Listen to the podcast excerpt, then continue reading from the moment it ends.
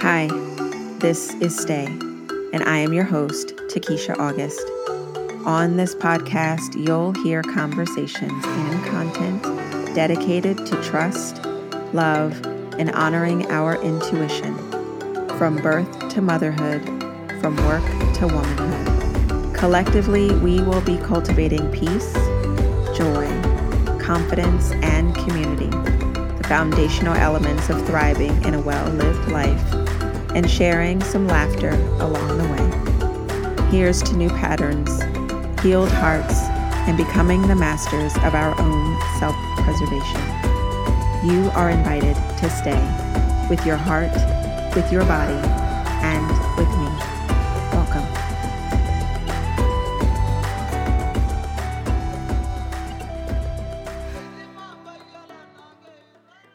Hi, friends, and welcome to Stay.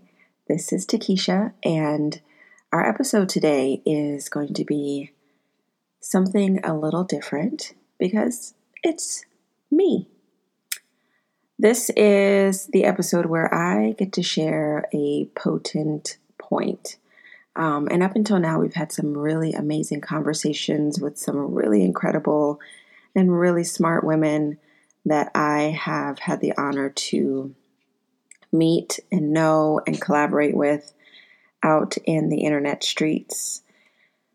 But today I want to chat with you briefly about something that I find to be a sticking point for a lot of women, a lot of my clients, um, and was once a sticking point for myself. And that was persistence. And I'm not talking about persistence from the place of, um, you know, hustle culture and, you know, clawing your way to the top and these images that we get of, you know, people surpassing all odds despite, you know, what their health has to say, what their body has to say, what their family has to say. But I'm talking about staying steadfast to the inner vision that is within you, the thing that's in your bones that you just know you're supposed to do next. It may not be your whole life's purpose, but it is definitely the the assignment that you have next. But then there's something that kind of gets in the way. Maybe it's a partner um, that isn't supportive. Maybe it's a breakup. Maybe it's a job loss. Maybe it's um, you know maybe you maybe you have a boss that is a jerk and um, does everything in their power to stand in the way or discourage you from moving forward with the things that you feel called to do next. And it can be really disheartening to feel like, gosh, I'm just either so tired or so worn or so broke or so depleted or um, in the case of many of the women that I work with, um, a pregnancy has has kind of you know interrupted the journey, and they feel conflicted. Like, oh my gosh, I'm supposed to be really thrilled and really happy about this pregnancy and this baby that's coming, and also maybe we didn't plan for it. Maybe I didn't really believe that our efforts were going to turn into anything maybe I don't know what to do next in my life because now I've got to reshape and reformat my life to make space for a baby when I'm not quite sure if my partner is going to pull their weight or if I have a support system that I can lean on. And it's just going to be another thing that I that I want to do really well but will I have the capacity to do it? And it kind of makes you want to pause and stop doing things I remember when my son was, um, he wasn't quite one, and uh, my partner and I had separated at the time, and I, you know, found a, another place to live. And I was like, you know, I'm just gonna, we're gonna figure this out. And not long after that, I lost my job. And it was, uh, it was a really strong plot twist turning point as if the heavens, the universe, the whole of Mother Nature had made a full pivot um, it made it loudly enough that I felt it in my bones and I was like, "Oh, oh crap, what am I going to do? What what is, you know, I thought I was I thought I was on the right track. I thought I had done everything right. I thought I had checked all the boxes. I was good, I was smart, I was early, I stayed late, I you know, did all the things, supportive partner, I, you know, got the degrees and all the stuff, right? And I remember I, I had, um, in the town that I had moved to, I joined a church because I was really feeling isolated and alone and just needed a community. And the easiest way that I knew of to grow or expand my community was to join a church. So I joined this church and I found this wonderful group of women that um, I was invited to meet with for a Bible study at one of the women's homes. And it was so great. Like, I felt like, oh, wow, I, I belong here. I can bring my little boy with me. And, you know, they accept us. And we went, we all went to lunch one day with another woman who wasn't always there regularly. And I was telling her um, what I was really excited about in my life coming up next. I decided I wasn't going to go back to work in an office. I didn't want to have to put my son in daycare again, um, at least for the foreseeable future, because I had already had this vision um, that if I had children, I wanted to be home with them for at least the first year. I wanted to have extended nursing, and which, you know, I was only able to nurse for about 10 months. Um, but I, I had this vision before I had even become a mother, and I wanted to be committed to that vision. And I was telling her about the business that I was starting and um, at that time, it was a blog, and I was gonna, I, I didn't clearly know what I was gonna do, but it felt like the right next step. And she said to me, Well, I hope you realize that whatever plans you have for your life, you're just gonna have to wait for 18 years. Like, there's no way that you can do the things that you want to do in these early years of his life. You're just gonna have to do the things that you have to do. And then once he's 18, you can get back to enjoying your life or living your life or doing the things that you feel like you want to do. And that to me was so jarring. It was like, what? What? Pause my life for 18 years? Why would I ever? Like that never even dawned on me. That that to me made it seem like being a mother was like some punishment, some life sentence. And some people see it in that way and they do and they do so joyfully and they're like you know i'm just gonna all these other things that i had planned for my life i'm just gonna stop them and i'm just gonna fully throw myself into what i imagine to be a, a good mother right but i saw I, I didn't see them as mutually exclusive things. I saw the possibility of being an incredible mother and also building a business and making an impact in other women's lives and I saw it so clearly, and it wasn't the how of of of the whole vision wasn't clear, but I was in trust. I trusted that um, the God of my understanding that got me to that place and was holding me and keeping me from losing my mind at that point um, would also hold me as I move forward into this new endeavor. Because at that point, still, I was I was still able to pay my bills. I was still able to put food in in our mouths, um, and so I saw everything as possible. And I remember feeling so sad for this particular woman, um, and thinking like, "Wow, there are so many other people in the world who imagine that if if one thing happens, then the other things can't happen." And which, of course, it makes things more of a challenge was it a little bit more of a challenge for me to logistically figure out okay how am i going to do this thing that i'm doing and also be present as a mother and as a single mother at the time yeah it's totally a challenge. And then on top of that are the things that happen in life. There are people that get sick. There are people that die. There are you know surprise bills that you forgot about or you know ma- maintaining friendships and the arguments that happen and you know the the highs and lows of co-parenting for me at that time. And you know there's there's so many things that can happen and so many things that can just make you feel like I don't I don't have what it takes to do this thing.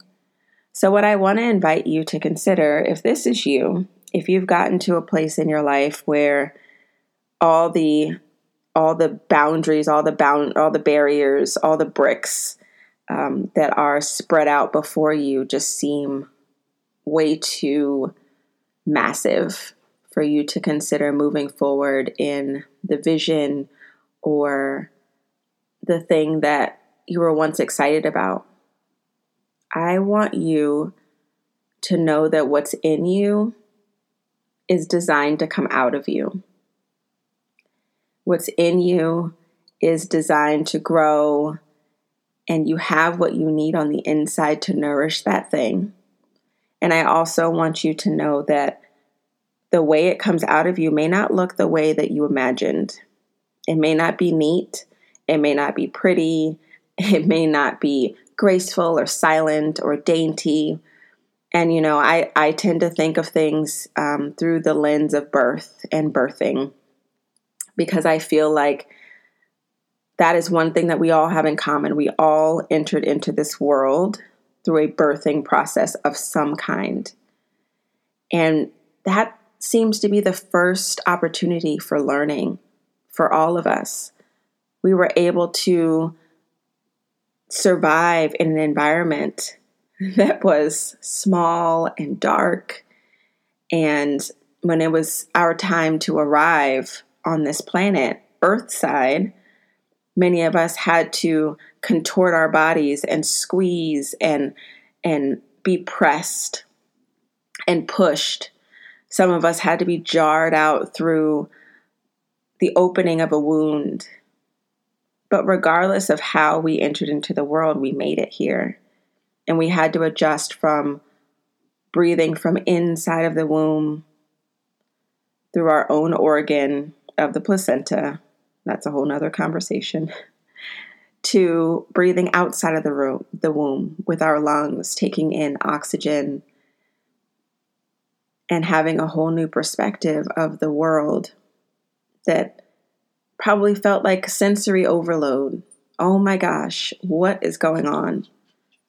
And because we were able to enter into the world in this way, through the vessel of, of a woman's body, regardless of whether that woman was nurturing or mothering, we all made it here. We made it here. We've made it to this point where we can even be in this place listening to this message right now.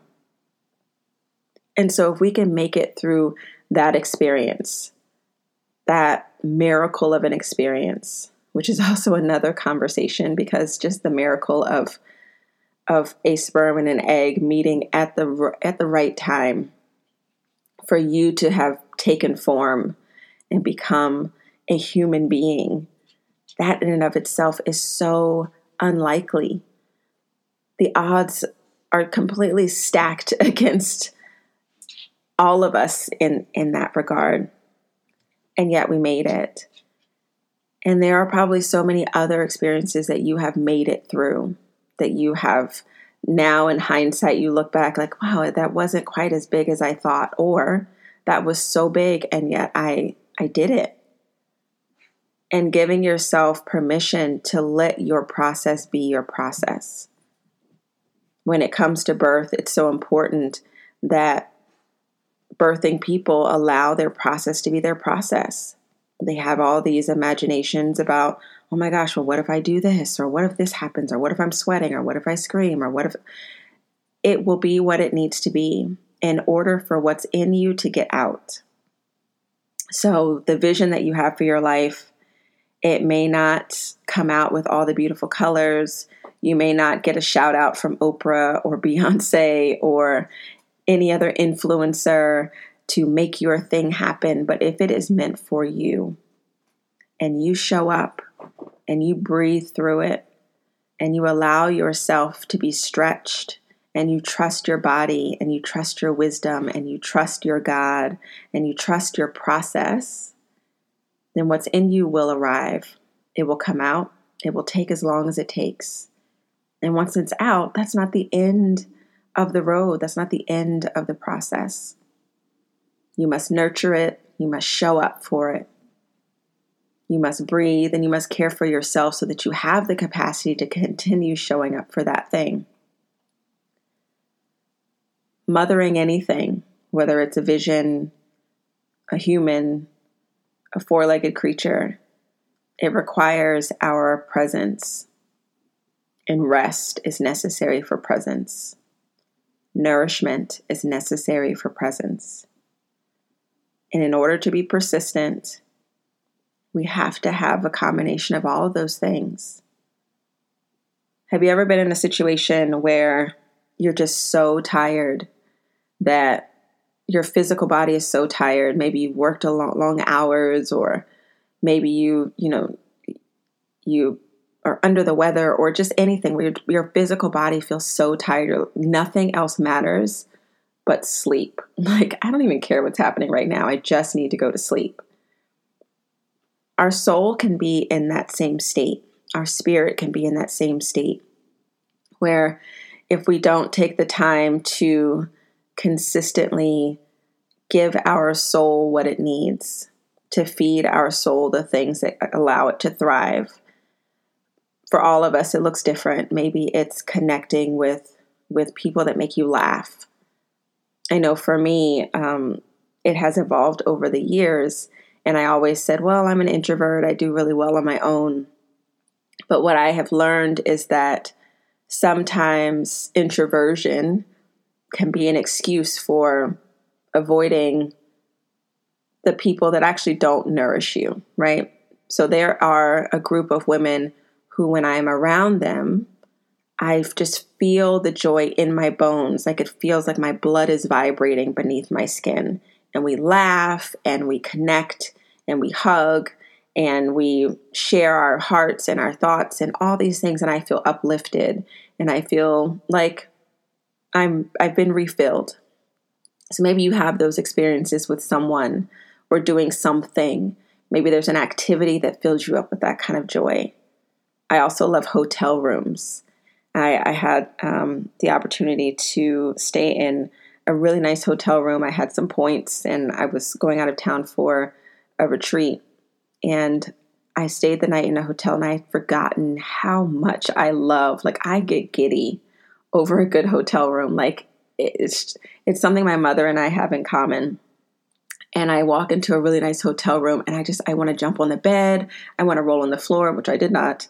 but I just I feel it in my body. I feel that welling of like, "Oh my god, this is so amazing." So what is it for you? Is it an amazing meal? Is it intimacy? Is it connecting with sister friends? Is it painting? Is it writing? Is it getting outside and doing an activity? What is it for you?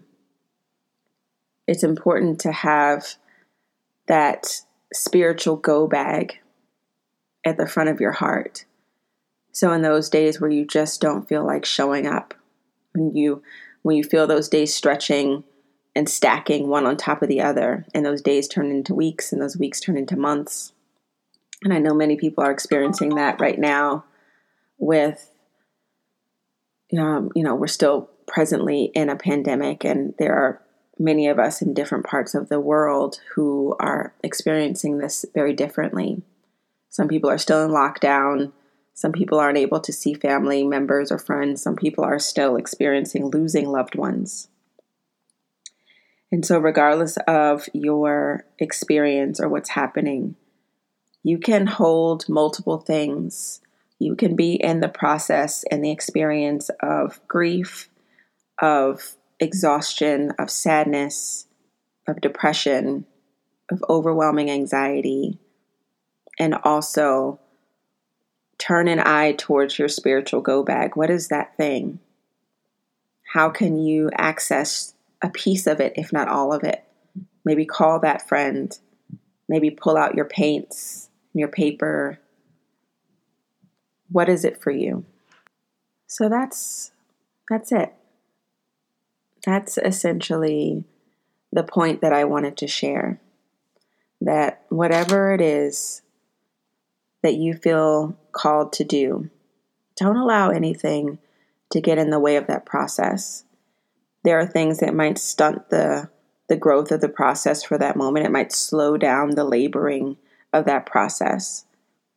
But allow yourself to go through every stage of that persistence, that energetic birthing process that you need for your life.